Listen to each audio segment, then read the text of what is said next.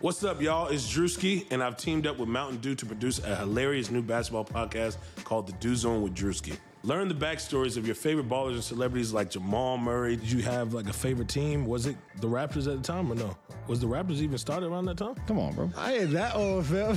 you talking like I'm 50. Taylor Rooks, A'ja Wilson, and many more. You won't want to miss this. Listen to The Dew Zone with Drewski on Apple Podcasts, Spotify, and wherever you listen to podcasts.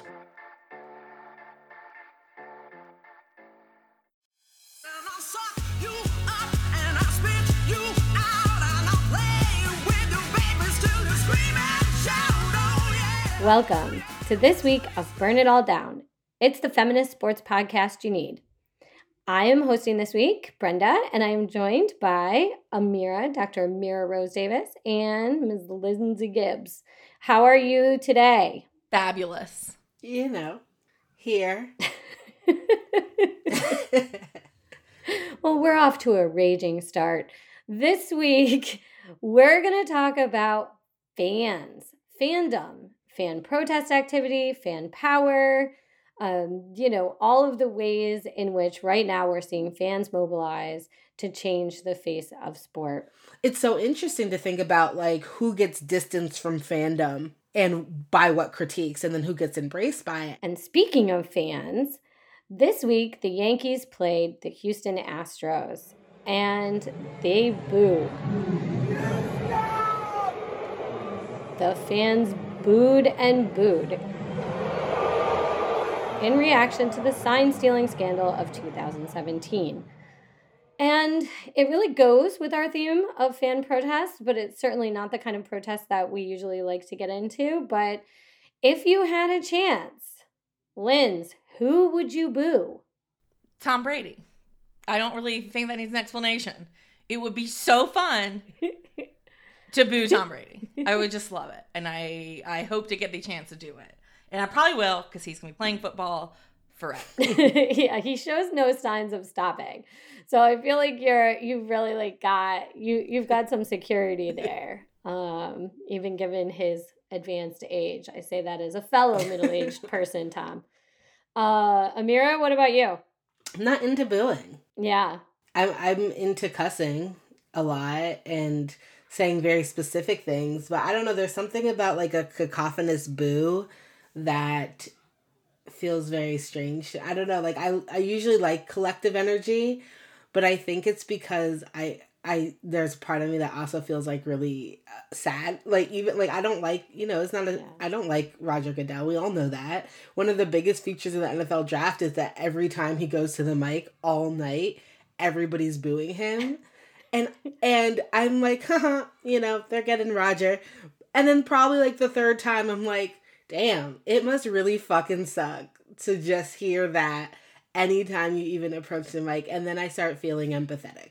And so therefore, I just, I don't know, I'm just like it's the collectivity of the boo that is something that's like harder for me to get down with, but I will cuss a motherfucker out in a heartbeat from the mm-hmm. stands. So, mm-hmm. I have to say, after like a billion years in this podcast, not much that my my co-hosts say surprises me. Um, but hearing the most competitive person I've ever known in my entire life say, I'm a wholesome competitor. I don't know if there is such a thing. It's gotta suck. I mean, getting booed has to suck. I mean, I think what you're saying is like it, it's true. I mean, it just I've never been booed. I don't think, but certainly I felt like my students have inner boos. Um, you know, probably at times, and like that's a terrible thought. I don't. But see, that's like a perfect example, Brenda. Like, I really like the specificity of like a good cussing the fuck Yeah. out, like cussing somebody out. Because, like, say your students were all booing Yeah. you, right? I'm like, some of y'all are just adding in your booze to feel a part of it. Like, cuss her out and give me a specific complaint, please. What about a sign? Would you hold a sign that has a specific complaint to it? Have you ever? I mean, I think signs are fine for other people. I personally have better things to do with my arms than hold a sign. Wow, that sounds very dirty. Okay, I'm just gonna Does say that not Wow. hurt your that's the arms? most. yeah. I'm just saying. I don't know how it sounds dirty. If I'm going to a sporting event, Like, say I was in the Linc, I would rather be eating like Chickie and Pete's fries and their bomb ass cheese sauce than holding a motherfucking sign. That hurts your arm. You don't have to hold it the whole game. like you are then getting a workout in and not even getting a Peloton Blue Dot credit for it. Like, no, I'm not about that life. I will just cuz that's it. Trust me. People know if I have negative energy to you, you done something that really like has messed me up. I I'm not somebody who's gonna hold my tongue. It's just that I rather do it that way instead of like writing a sign. And also, my handwriting is crap, so you probably couldn't read what was on my sign in the first place. So that's the real reason. Here at the end. It's the arts and crafts. I like how this has just turned into like a, Amira interrogation about my like my levels of interaction as a fan. Just you're a little defensive about it. Is all. I think what this is all showing is how sorely needed it is that we go to a live sporting event with one another as soon as it's safe. I don't know if you guys could do a live sporting event with me, We will, we will. but I'm down. We can do it. I'll take some fries.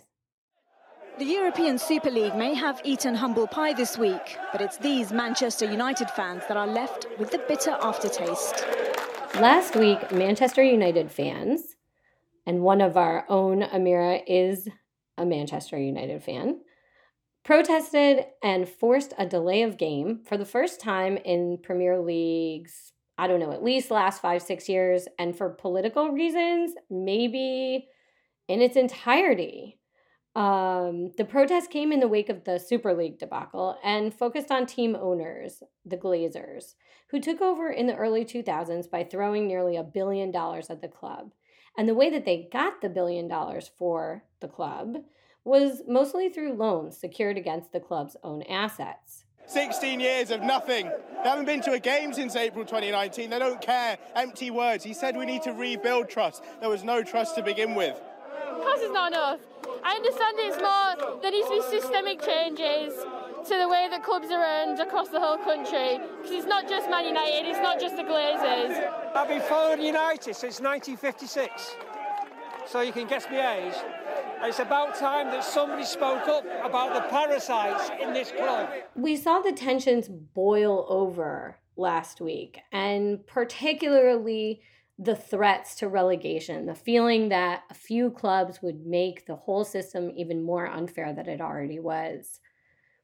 And so the Glazers were forced, they are now going to hold a town hall meeting with the fans, and they admitted that they were ready to be open to partial fan ownership, which is what a lot of fans were calling for. And so I want to know first of all, Amira, are you ready to become a part owner of Man U's club? I mean, that seems just like a lot of work. I own like listen, I own literally like two shares of Disney and the amount of mail I get for like shareholder meetings is so overwhelming. like I just like don't think I'm cut out for that. But I mean, I I do think that it's really important to know that um, if you were on social media this past week and you were watching the images from Old Trafford, and if you saw some of the signs or or listened, especially if you were listening to the way Sky Sports was like interpreting this, I think it's important to note that while the Super League is just the latest kind of iteration of this, what we saw here has been really a decade of discontent, um, especially around the Glazer family and their ownership of the club. If you look closely at a lot of these pictures, you'll see many people holding uh, green and yellow scarves and stickers and posters that say Glazers out. And that's because, you know, as Brenda pointed to, a lot of, you know, bullshit, capitalist, nefarious kind of debt taking on uh, when when getting the club in the first place that is making really i mean i was baffled by this. I was like i it's so funny sometimes how like really really really rich things happen because you're like how on earth would that work for anybody else? Like if i were buying something and i was like actually like i don't actually have the money so i'm just gonna pretend to buy this and then all the money i make from the lemonade stand is gonna pay off Yeah. buying like it is wild when you actually think about it.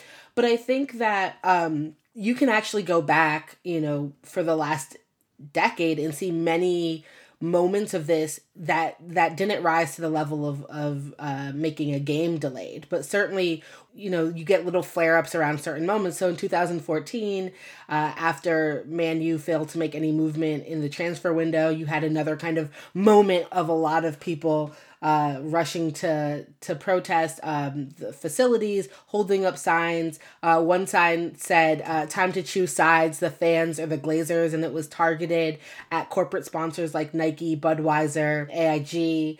And I think that that's really important to like put in context that this simmering discontent around ownership and the moves they make and the kind of original son of how they came to own the team in the first place will continue to be fueled by these moments where it feels like here's yet another example that they're taking the club in a direction that's antithetical to what the fan base feels like is the origins, the roots, and the kind of center of Man U. Yeah, the first framing of it was really as vandals, right? So you saw a lot of journalists kind of, you know, pose them as hooligans, or they had a particular frame that felt very antiquated. And the you know the audio clip that we had at the beginning of the segment you can hear that that is not at all the case. They are articulating a very clear argument about how fans should be you know more involved and how they can get more involved in the decision making and how obvious it was that the glazers who i don't know for many years have not communicated anything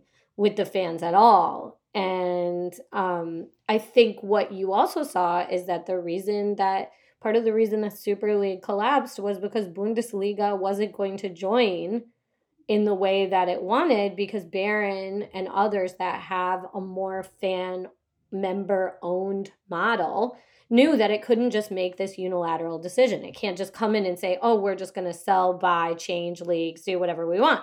So it kind of like threw into relief the fact that um, different models are out there and that they certainly have fans um, getting a lot more representation. And we've seen that in places like Brazil, which is 100% um, member owned, uh, most of those clubs. And they form caucuses against owners that might be sexist or that might be instituting, you know, policies they don't agree with or taking on sponsors. They have the whole movement among clubs of fan to fan base communication against Bolsonaro, for example, which is like the fans for democracy in Brazil.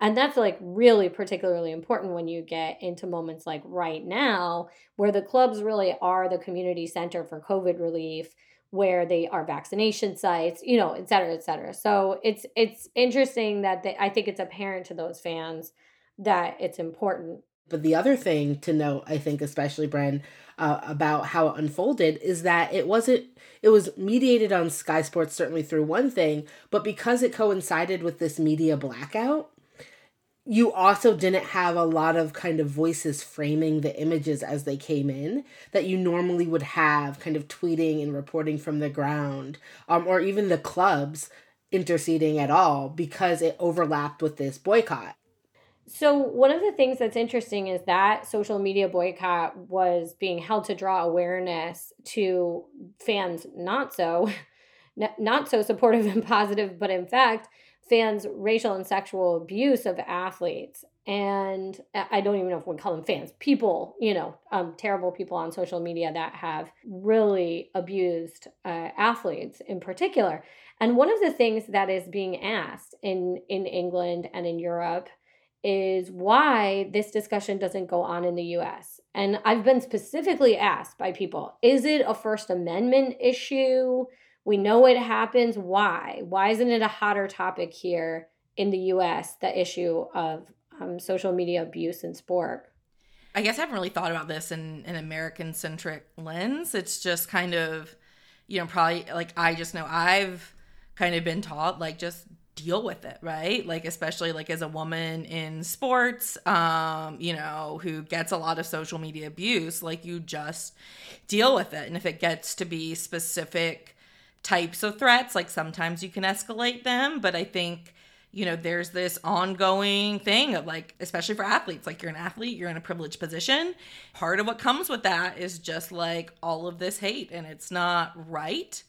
Of course, I don't support it, but uh, there certainly isn't the outrage towards it that um, you know. I mean, I don't I don't see you know outrage towards it in really any sport. I follow. Like I know in tennis, you know, like um, tennis is such a big betting sport for the day to day gamblers um, because there's tennis matches literally happening like every single day. So, like, the super hardcore gamblers are gambling on like these tiny tennis matches, right? Like in the middle of nowhere.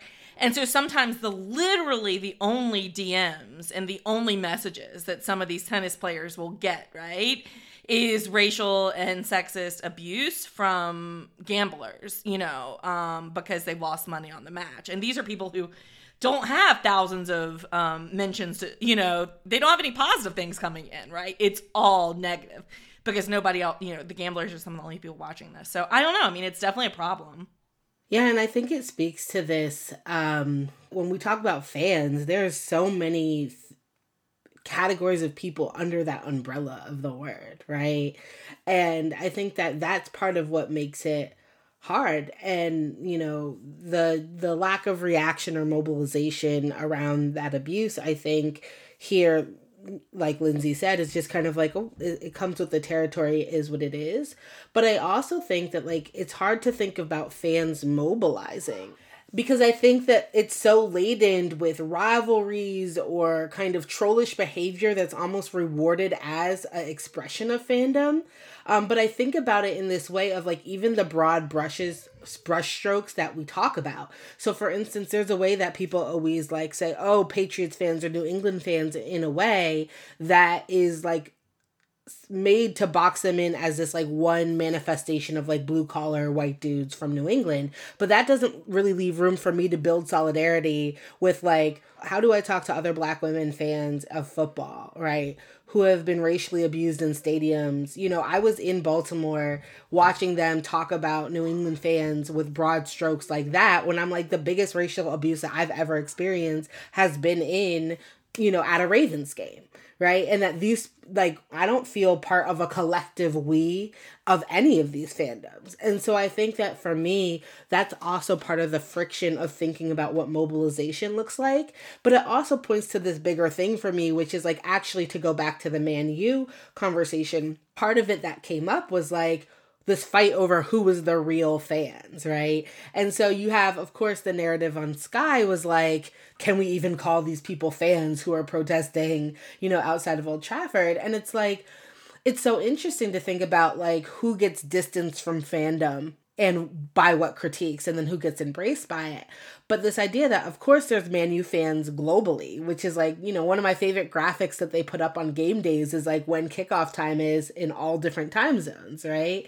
But people that means people interact too with it differently. And there's a lot of people on social media supporting the actions because they're like, yeah, we can't be there at Old Trafford, but we agree. And there's a lot of people who are like, those aren't real fans. Real fans would want to see this match with Liverpool. Real fans would want them to play and not be distractions. And real fans would just be happy when the club is succeeding and not get in the way of that.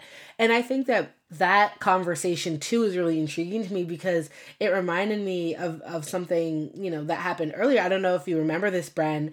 Um, back like 11, 10 11 years ago for instance there was an incident where that that green and yellow um, scarf which has become the kind of symbol of glazers out uh, the old kind of club colors um, what, this is back when beckham was playing and it was thrown onto the pitch and he wore it.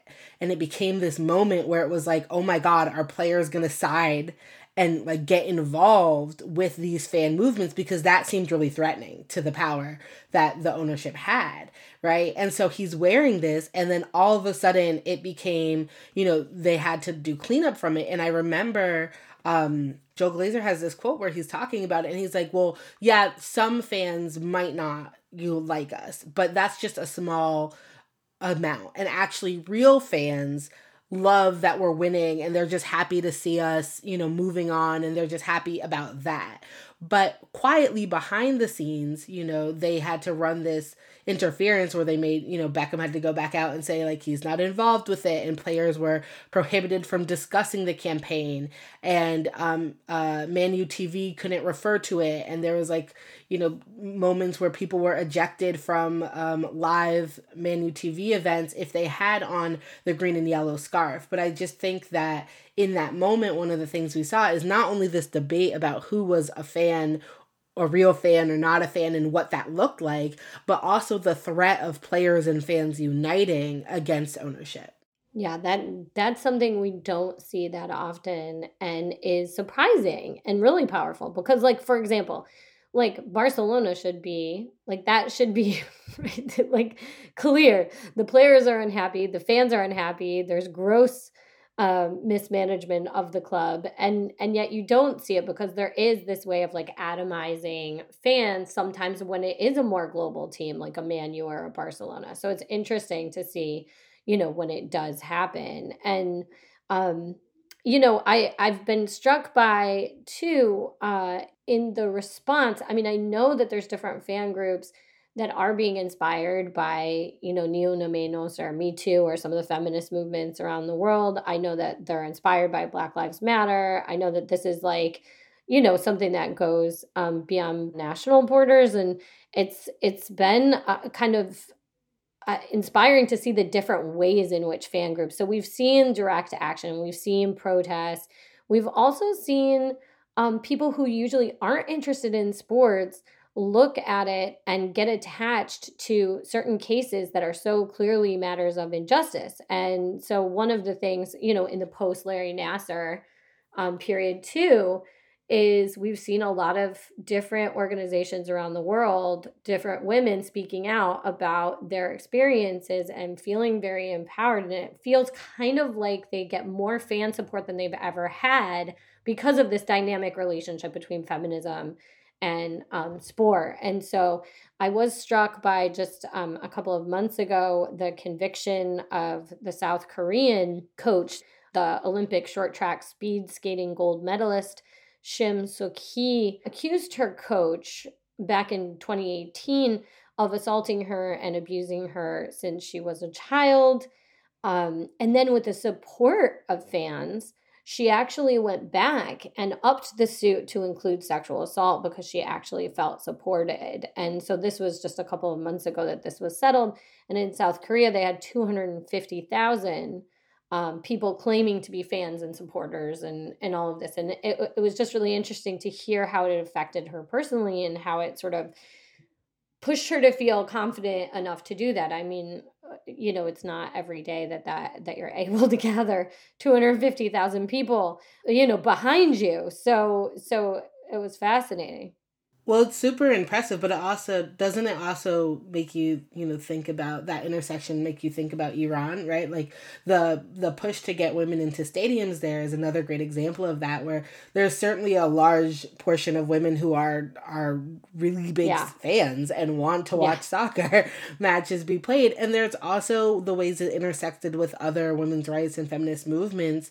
um, in Iran who who saw it as a issue Mhm. of space and you know spaces to be and exist and so be might have become fans in the process and i think that we're seeing that similarly now with a lot of the trans legislations that Mhm. are moving because that's become a central battle about legislation that's trying to you know erase trans people from existence that there's many trans folks who are who are um also in intersecting with people who are like fans and and athletes and i think that those intersections have absolutely proved very fruitful hmm And a lot of times when we get to that point, when we start to see that point, fans and sometimes athletes can actually look to sponsors and look to like economic, you know, sort of sanctions, boycotts, whatever, you know, is going to pressure for change. Um, and that that can lead to its own sorts of tensions. Um, Linz? Yeah, I mean, I think I think a lot. Obviously, so much of my work is done reporting on women's sports, and especially today, um, I see women's sports leagues grappling so much with: do we cater to the relatively, I use that in kind of quotes, but niche fan bases who are kind of our grassroots day one loyal supporters, which in women's sports is typically a diverse uh, market and a progressive uh, market. versus trying to go more mainstream and appeal more to a general audience and take whatever shortcuts they feel they need to get there. And you know, I think we've seen over the past year this tension play out time and time again over with leagues really treating it as an either or situation um, and not figuring out a way to do both. And this is nothing new. Um, the WNBA ignored its um, queer fans uh, until 2014. Believe it or not, was the very first time the WNBA had like a league wide pride celebration. And that that was not that long ago, friends. And that that year like that was a big deal that year that like Brittney Griner came out. You know, we've seen so much progress in just the past couple of years. We're now used to, you know, Breanna Stewart, the MVP, not even feeling the need to make a public announcement and just starting to post with her girlfriend, right? Like publicly on social media. And we have to realize like that's still relatively new, you know, like in the evolution of the league. Um, and obviously, it's had a, a, big queer fan base. They were the loyal fans. And in 98 and 99 and 2000, they tried to get the league to recognize them. But the league instead felt that their marketing push had to be dads bring your daughters. You know, we are a family friendly environment, and family friendly is not gay you know? Like that is not the same. Like pretty much targeting suburban dads you know with their marketing.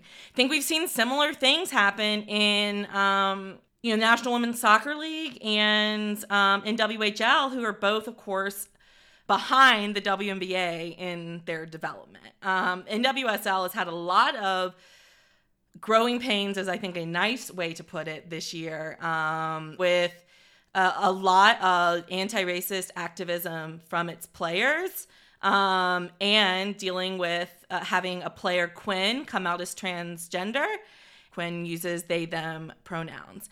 And Quinn has been misgendered multiple times on broadcast, and the league needs to take a stand against that. Similarly, Sarah Gorden, a black player, complains about racist treatment that she and her fiance or boyfriend had when they were at uh, in Houston uh, for a Houston Dash game where security guards um, like stopped him from coming down to see the players, whereas all the white families were gathering. And she complained, and the league responded by a fining and hushing owners and executives from other teams who were tweeting in support of Sarah Gorden.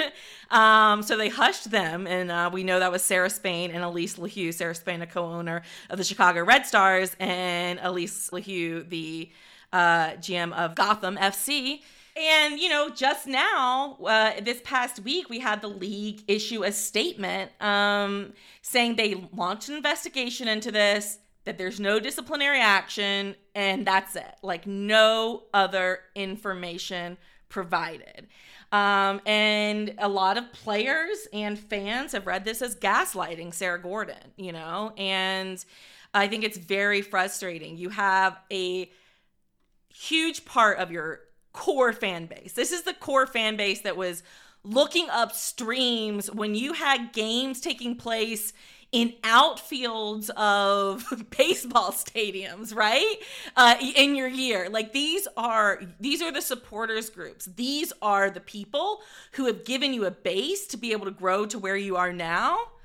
And you know there's there's a lot of frustration. And we'll link uh, rachel a portland thorn fan and on twitter has created a letter open letter to the nwsl uh, for fans to sign if they are frustrated with the lack of um, action and transparency we've seen in the NWSL.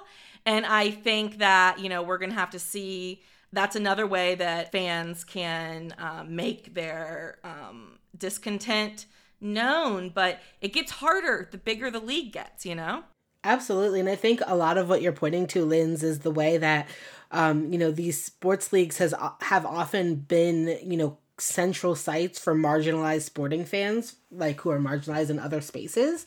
And then as these leagues build, it feels like as they move from the margins to the core, they also push those same groups back to the margins as kind of fan bases. Mhm. And it's so interesting, like, especially as we're thinking, you know, through Sarah Gorden's story and, and things like that. Like, I couldn't help uh, but think of, you know, the way that black sports fans especially like i'm thinking of black nfl fans right? Uh, fans who never get kind of factored into the business plan from leagues or when there's sweeping generalizations made who are always kind of you know they know they're marginalized. They know the league's not checking for them. They know that their fandom is not considered important um Mhm. and i think that especially you know we have a new issue coming out of the journal of african american history um which is a special issue dedicated to new directions in African American sports history. And there's a great essay in there by Seth Tenenbaum about the fight of black fans to get into the stadiums in St. Louis, right? And like even to access the space. Um, and I think that we've seen that, especially globally when we, like we mentioned Iran.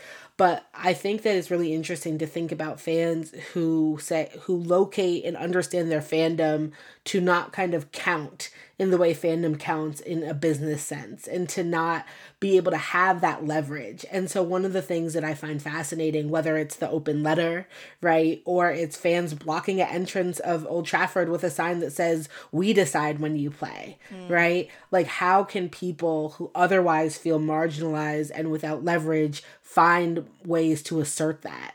And I think that in many ways, you know, like you said, Lindsay, it's hard, especially as they grow bigger and as leagues are using kind of business logic that we know is not going to account for some of these other considerations. And just a cautionary tale would be women's professional soccer, the WPS, um, the pre NWSL, which failed in large part because it marketed the league towards soccer moms. they figured they figured those would be um, and totally ignored the grassroots, especially in places like LA, the grassroots um, players that had been petitioning for this league, like the amateur players that were interested in just hardcore going to every single game and already knew everything. So, um, and definitely ignoring, and this is, I mean, just it's obvious, but also, my God, I mean, you want to use a business logic, you know, be better at business. Well, I mean, this is like when they put the games on Lifetime. It's like, who the fuck is in your boardroom? Why is anybody going to be like, I'm going to watch soccer and it's going to be on Lifetime? Well, eh, well, the WPS, for example, I mean, it just didn't even. It was called the LA Sol, and they didn't have anything in Spanish. Right. Like, like nothing at all. Like, it's a Latinos nada. You know, in this in this situation, it's like, wow, it's taken them till today. I mean, Orlando did nothing with having Marta at the Orlando Pride forever with the Brazilian community. It's just like, wow, out to lunch.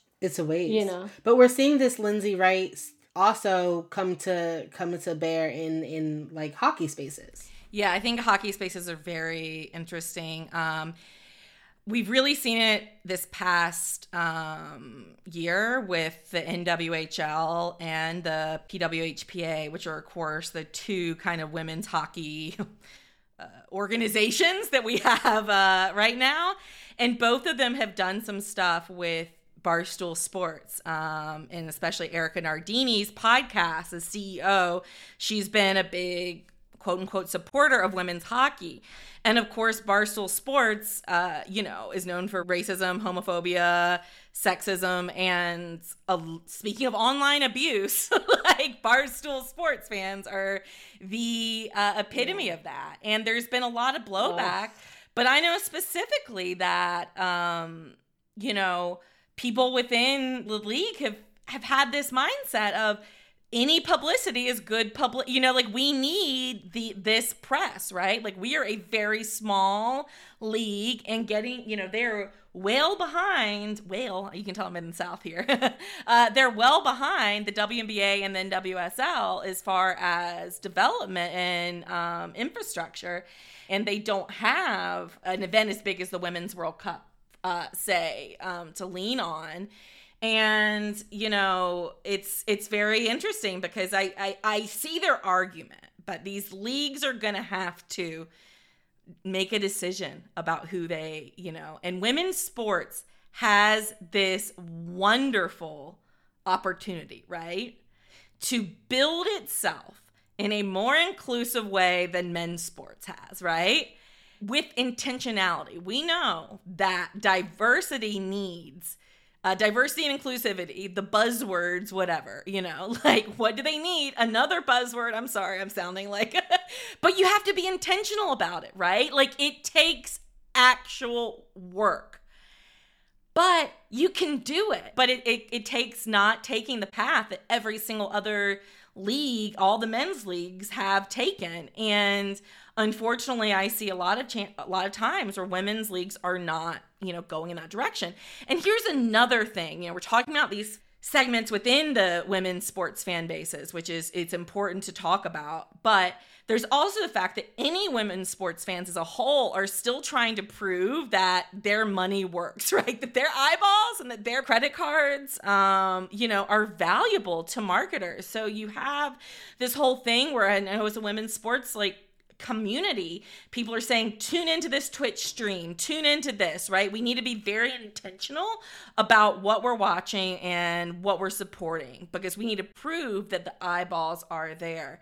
I want to shout out the Fan Project, which is a group that you can uh, basically give access to your social media to your social media data which i know is a scary thing but i know the people running it and the whole point is getting metrics to prove for people who are into women's sports, right? So getting more engagement numbers directly for women's sports.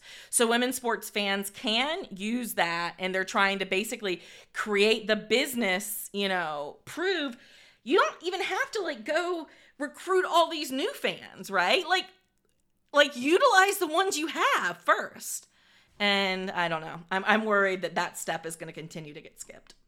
Mira? Yeah, I mean, I think that if we're thinking about factions of fans, one of the places that might be really instructive to look is like in in my estimation, the best fans in the MLS, whatever that means, is Atlanta United. Um, even though they've just gone to full capacity, their stadium this past week, so that's a little scary because it will be full. Um, but one of the things that's really interesting about the fans of Atlanta United, if you have never seen a video on the Atlanta United fans, soccer fans in Atlanta, please go Google it or something. Um, but they actually have divided themselves into four factions to represent all of the different types of fans and the factions have names whether they're this kind of family friendly faction or they're kind of old school soccer fan factions my favorite of course is the footy mob which is like a whole bunch of black atlanteans atlanteans atlanteans is that how you say it atlanteans I don't think so, but we're Atlantans? Atlantans? Atlantans, which a whole bunch of black people from Atlanta um, who wanted to make sure that Atlanta was absolutely rep- represented in this kind of new MLS team coming in. And so the footy mob is absolutely lit. And so they have they do their own kind of thing, um, you know, in the lead up to the games and tailgating and stuff like that. And so you know if you're going as like a family friendly thing, you know what faction you're gonna hang out with. If you know you're like an old school soccer head, you have a faction. If you know that you're coming because you like the fan culture and this is the first time you're kind of into soccer, but you're bringing all of the kind of Atlanta-ness with you to it, you might rock with Footy Mob. Um, and what I love about it is this quote from the person who, from Jenkins, who runs the Footy Mob um, kind of supporter group, who says, Look, once you're inside the stadium, everyone's wearing the same jersey. You don't care who's sitting next to you when you win. You don't care who's sitting next to you when you lose. What seems like a separate thing outside is actually one cohesive thing that works pretty well together. It's like brothers and sisters. You have your spats, but it's small potatoes and very minor in the grand scheme of things. Um, and so it's really interesting how they have negotiated this space to contend for all these different things, but still kind of feel represented in their fandom. And I think what's really interesting for us to think about is maybe if that cohesion or that sense of being a being able to recognize differences but still cohesion around fan identity might lead to more leverage to bring it back to you know the top of the the segment that we were talking about because one of the barriers that we've seen of course to fan activism is is that even though you all might be fans of the same team you could have very different interests in terms what you want the team to do, what your politics are, how you support the players, how you show up, you know, in the stadium. And so I think that that to me is why we don't see as much of it. It will be very interesting to see what fan activism looks like going forward. We have many models of it. Um, and whether it's people trying to gain access into spaces or to get leagues to recognize they're already there um, or to just challenge ownership who's doing nefarious shit um, and and being very non-communicative with their you know super league dreams. Um, i think that we're going to have ample opportunity to to watch you know how fans move uh, in the coming months weeks years etc Well, and we'd be remiss not to mention on the Atlanta Point and MLS that the Independent Supporters Council, uh, which is the fan supporters groups um, of MLS, USL, and NWSL, uh, is very progressive and Every deep playoff run starts with building an amazing team. Doing the same for your business doesn't take a room full of scouts. You just need Indeed. Don't spend hours on multiple job sites looking for candidates with the right skills when you can do it all with Indeed. Hate waiting? Indeed's US data shows over 80% of Indeed employers find quality candidates whose resumes on Indeed matches their job description the moment they sponsor a job. Something I love about Indeed is that it makes hiring all in one place so easy because with virtual interviews, Indeed saves you time. You can message, schedule, and interview top talent all in one place. Indeed knows that when you're growing your business, you have to make every dollar count. That's why when you sponsor a job, you only pay for quality applications from resumes in our database matching your job description. Visit Indeed.com slash BlueWire to start hiring today. Just go to Indeed.com slash BlueWire. That's Indeed.com slash BlueWire. Terms and conditions apply. Cost per application pricing not available for everyone. Need to hire? You need Indeed. is the only one in the US that is led by a woman, Bailey Brown, who's been on the show. And um, during, you know, the past three years, they've had, you know, LGBTQ caucuses, they have had black caucuses within these groups. And I think you're so right that it it, it really portends the best that that could happen and that we hope and expect for.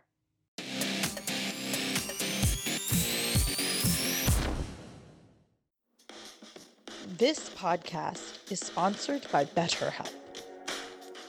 Is there something interfering with your happiness or is preventing you from achieving your goals? This is Shireen, and I have struggled with anxiety and depression in the past. I've often turned to counseling and therapy to help me through. BetterHelp will assess your needs and match you with your own licensed professional therapist. You can start communicating in under 48 hours. It's not a crisis line, it's not self help. It is professional counseling done securely online. And there's a broad range of expertise available, which may not be locally available in many areas. But this service is available for clients worldwide. Flamethrowers, wherever you are, BetterHelp can help you. You can log in to your account anytime and send a message to your counselor.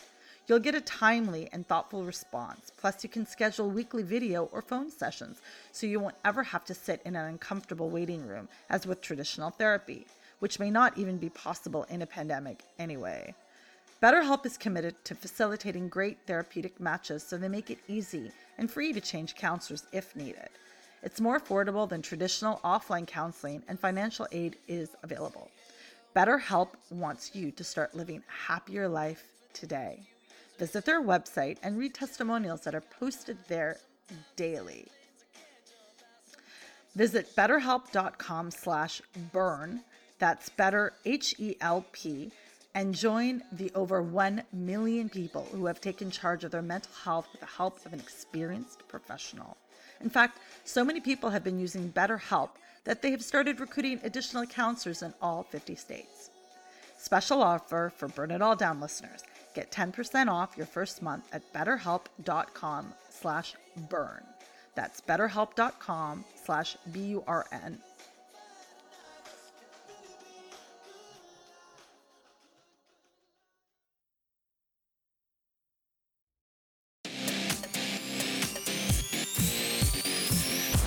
Check out this week's interview where Lindsay talks with Howard Megdal of The Next about what we can expect this WNBA season, which is just about to kick off. Tip off, we say for uh, basketball, Brenda. Tip off. Basketball heads are not known for their suave and nuanced humor. And so for James Wade, who's put together a really good team already, to be able to add Candace Parker and Seller on it, nobody understands the way the puzzle pieces fit together more than Candace Parker. And so she sees it. She knows what she is and can be.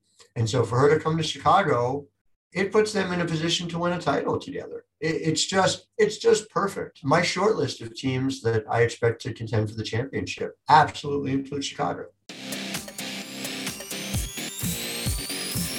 And now it's time for everyone's, I don't know, favorite, least favorite, most passionate segment of the show where we take everything that's been awful and terrible in sports or as much as we can and put it on a proverbial burn pile and burn it down. So, Linz, you want to kick it off? So we're getting close to the Olympics in Tokyo, the 2020 Olympics, which of course are happening in 2021.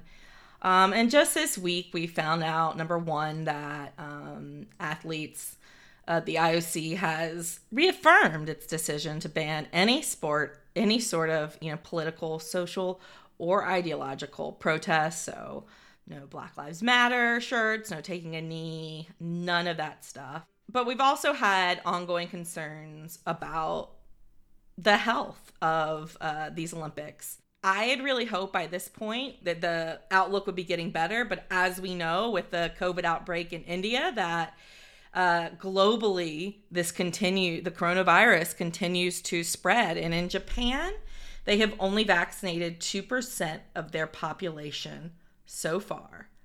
And they have extended a state of emergency uh, due to the COVID 19 pandemic. Um, and there is a petition that is uh, over has over 200,000 people signing. Um, nobody in Japan wants these Olympics to go on. Um, the Tokyo Games are going to require uh, they need, I think, at least 500 more nurses, but yet their hospitals are overflowing with COVID patients.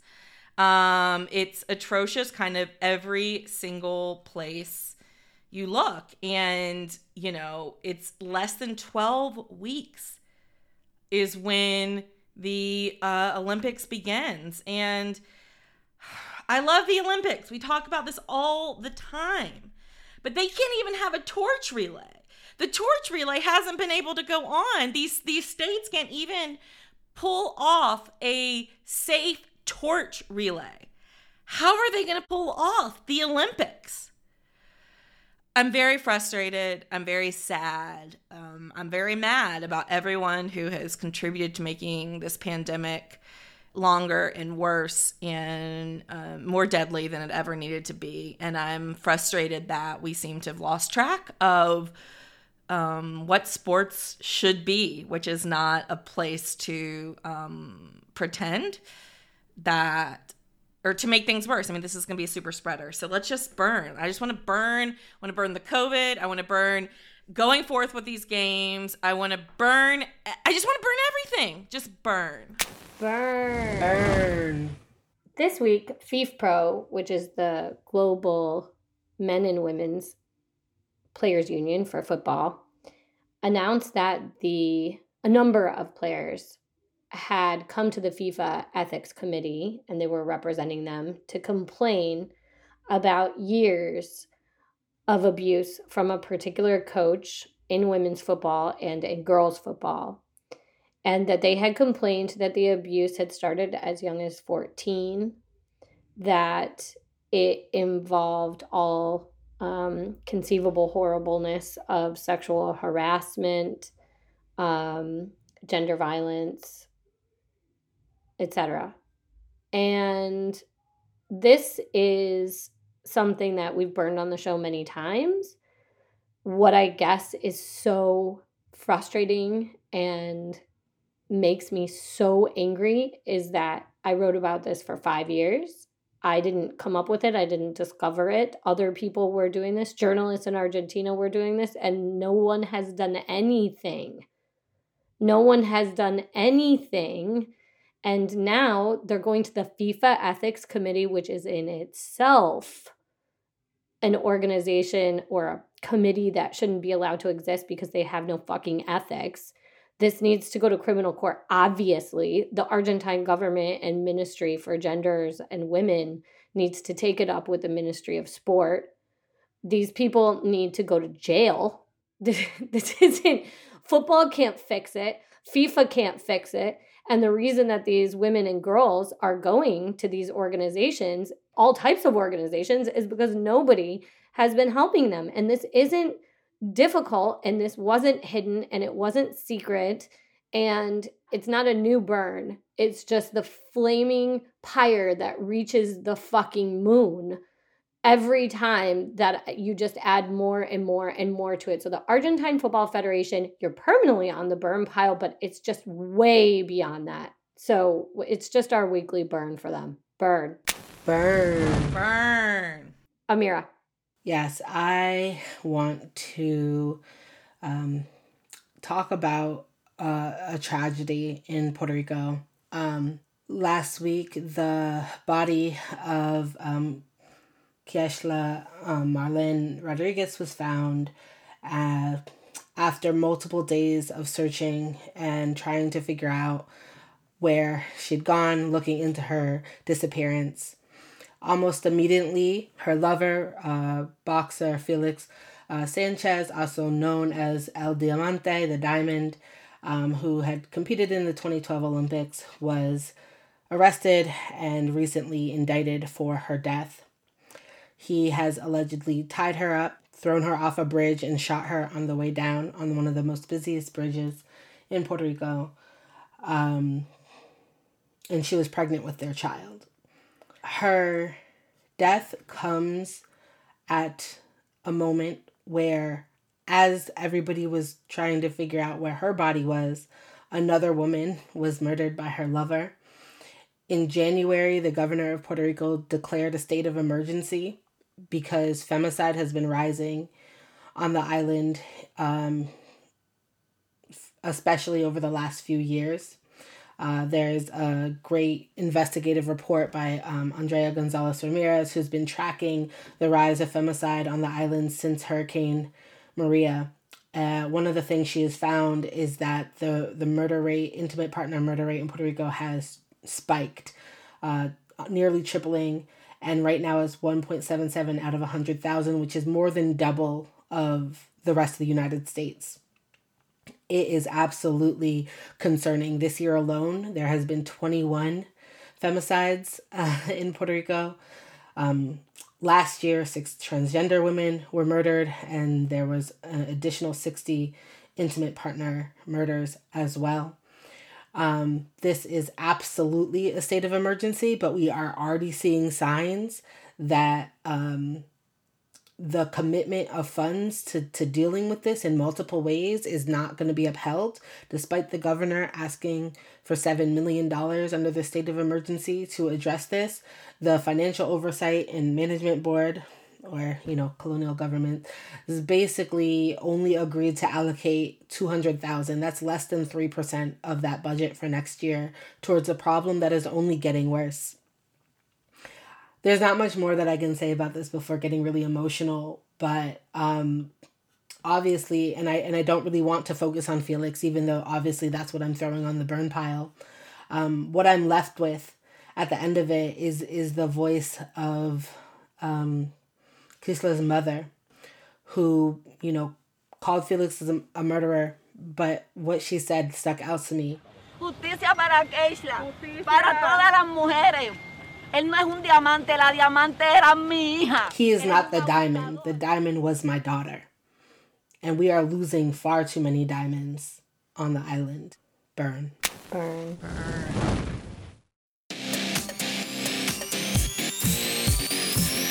Well, after all of that burning, let's turn to a more inspirational moment to celebrate the torchbearers of the week, the people who are doing so much to change the sports that we love.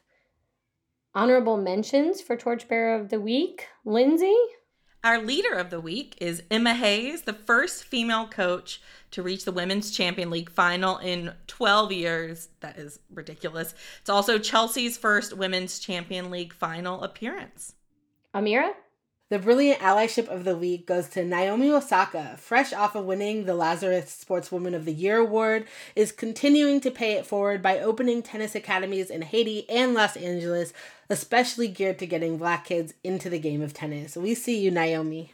Our lovebirds of the week are basketball stars Breanna Stewart and Marta Xargay. I hope I got that right, who are engaged. So, congratulations to them and uh, excited to watch them ball out this summer. Our new hire of the week is Kevin Merida, the longtime uh, editor of The Undefeated, is moving to the LA Times, where he's been named executive editor in chief. This is a big step, and uh, we are all very appreciative for what The Undefeated has done under his reign there. And um, happy trails, uh, boss man, but I'm excited to see what you do next. Our champs of the week, the Portland Thorns, who won the NWSL Challenge Cup over Gotham FC in penalty kicks. Adrianna Franch made a ridiculously amazing save. Uh, it was so good. So, congratulations to Portland. Congratulations to uh, Gotham FC for a great tournament. And now the NWSL regular season begins. Okay, and can I get a drum roll, please? Our torchbearer of the week goes to Yoreli Rincon, who is a player for the Colombia women's national soccer team, football team, who has spoken out and um, repeatedly encouraged fellow athletes to start to speak out about the police brutality that has occurred to the peaceful protesters in Colombia who are protesting a new law, a new reform um, that would hurt the poorest of Colombians that has been introduced by President uh, Duque and now rescinded because of the power of those protests.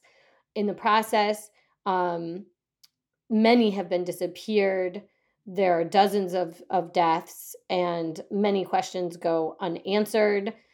It is hard for athletes to speak out in this way, especially women's athletes like Yoreli that do not have you know very secure jobs already and she's done so and it's been informative and and gracious and so Yoreli Rincon you are the torchbearer of the week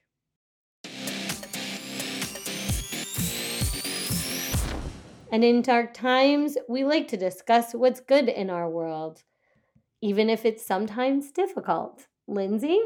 Yeah, well, um, I'm two weeks past my vax, my second vax, uh, and I'm spending. I do have to say, I'm spending my first Saturday night uh, recording "Burn It All Down." So, which is just what you'd want to do. which is exactly what I had planned for Vax Hot Vax Girl Summer. Um, so this is this is perfect.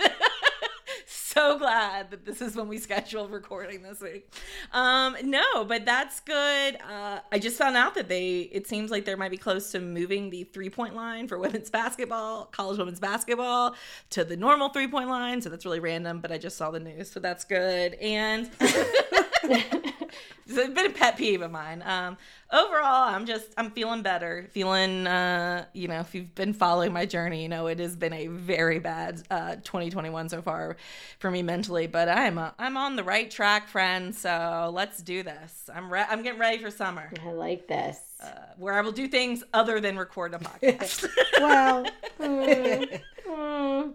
I mean, I, I didn't say instead. of. I just in addition to. Mira? I uh, am really happy because I finished grading at 4 a.m. on Friday night and I didn't assign any papers. Um, they did creative final projects. Let me tell you, I was blown away. I got, um, you know, obviously their podcasts were hilarious, um, but also I got uh hilarious memes i got such clever tiktoks um one kid composed the song Uh, one student made me a drunk history. It was the funniest thing I've ever watched. It was it was genius. Um, and then I was really blown away because one of my students made a painting based off a primary source we had read from Fannie Lou Hamer that is amazing. And now I'm like, also like, can I get that though? Um, so that was absolutely what's good. So much better than grading 60 papers was just watching really dope creative expressions. Um, I am also on my way down to DC to see my friend and mentor, Marcia Chatelain um, who her and her husband have recently um, adopted a little cute baby boy. Um, and Michael's doing maternity, uh, oh, happy Mother's Day, family pictures, newborn pics with them. Um, and then I get to meet him. So I'm very excited to see them and um, celebrate first Mother's Day in a kind of collective community uh, with people who've gave me so much um, over the years. So really excited for that. And then lastly, um, my recovery is moving along. I've been able to do a little bit more each day. I'm walking up and down the stairs like a motherfucking boss. Just so everybody knows. Um, and I think this week I'll be cleared to do low impact exercise, including stationary bike rides, low impact level and other things like that. So I'm very excited to be cleared for even low impact, boring ass exercise. Um, but that is very, very good in my world. Oh, all of those are so good. I'm not going to comment on the 90 papers that still await me then. I mean, I guess I just did.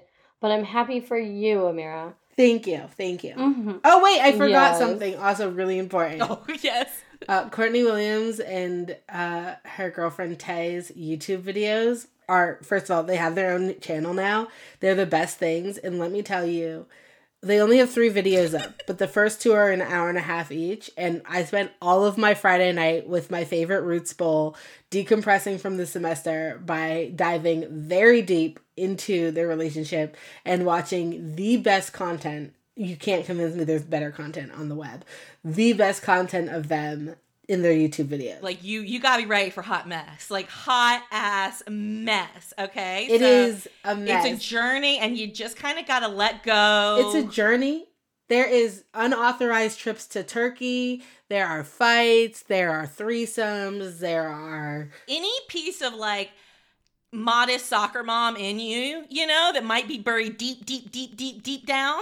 You gotta let her go. You gotta let it go to watch this, but it's worth it. It's very good. It's worth it's the best thing. And my what's good is another podcast. Um, I am not a huge podcast listener, but um, the genre has grown on me, audio journalism. And there's a new WNYC series called La Bodega, which is in Spanish and English, and it's dedicated to understanding Puerto Rico. And it is phenomenal. And I cry, and I can't wait to use it in the classroom. And it's just, I think it's just so fucking great. So I don't think people in the United States, um, contiguous United States, outside of Puerto Rico, I don't think people outside of Puerto Rico ever spend enough time on its history. Ever, ever, ever. It belongs in every US history course, but I also have no intention as a Latin Americanist to give it up.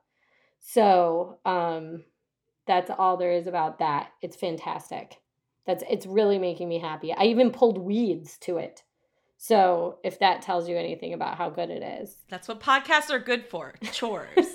I hope you are getting some chores off your chest while while listening to us. Like Yeah, I- please let us know. Please write to us and tell us what shit are you getting done while um, listening to Burn It All Down. This week, we are looking forward to several sporting events. Um, first up, the WNBA season launches on Friday. Also, Chelsea versus Barcelona in the Women's Champions League final takes place May 16th. And Amira? Oh yeah, the women's uh college tourney is going into um well by the time this airs it will be in the final four on in the near future, and you should all look for it. So watch it. That's it for this episode of Burn It All Down. Now more than ever, be sure to burn on but not out. This episode was produced by the wizard Tressa Versteg and Shelby Weldon, extraordinaire, does our website and social media. You can listen and subscribe to Burn It All Down wherever you get your podcasts. We're also on Facebook and Instagram at Burn It All Down Pod. We're on Twitter at Burn It Down Pod. Check out our website, burnitalldownpod.com, for previous episodes, transcripts, and links to our show notes. From there, you can email us directly or um, go to our Patreon. Amira, do you want to say anything about merch? Well, I said it last week, but I'll tell you again that we've launched our new storefront on bonfire.com. The name is super damn fitting. um, So head over to bonfire.com backslash burn dash it dash all dash down and check out if you don't want to remember that obviously you can just go to our website and click on merch or social media links um, and there you will see um, all five of our designs, all five of our logos on a range of things, including baseball tees and football tees, crew neck sweatshirts and hoodies.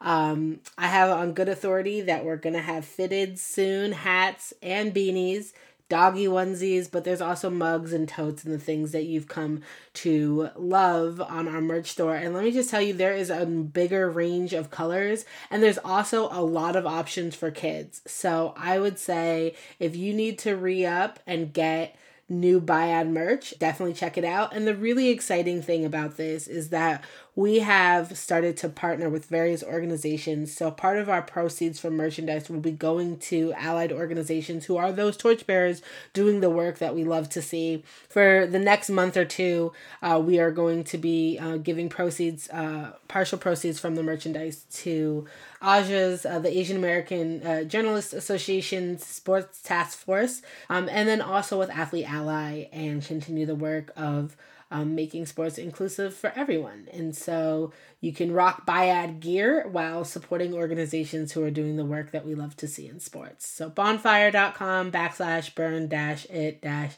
all dash down for new Biad merch. Well done, Amira. Thank you. And thanks as always to our patrons for your support. We're sending you all the gratitude and love all the time.